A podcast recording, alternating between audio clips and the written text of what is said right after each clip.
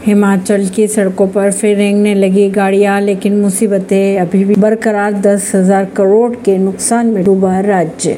दरख्ते, पहाड़, लुढ़कती चट्टानों की अगर बात की जाए, जड़ समेत उखड़ते पेड़ और उफनती नदी नाले हिमाचल की सड़कों पर सफ़र जानलेवा बना रहे हैं। उधर कुदरती आपदा से त्रस्त और करीब दस हज़ार करोड़ रुपए के आर्थिक नुकसान को झेल रहा हिमाचल प्रदेश में। अब ज़िंदगी पटरी पर लाने की कोशिश की जा रही है। कई जगह पर सड़कें पूरी तरह धस चुकी है। एक कार्यक्रम में सीएम सुखविंदर सिंह सुक्खू ने भी आपदा और उसके नुकसान पर खुलकर बात की। सीएम के अनुसार पिछले 50 सालों में ऐसी स्थिति कभी नहीं देखी गई जो आज देख रहे हैं। उन्होंने ये भी कहा, हम इससे उभरने के लिए एक साल के अंदर पहले जैसी स्थिति बहाल करने की कोशिश करेंगे। परवीन सिंह नई दिल्ली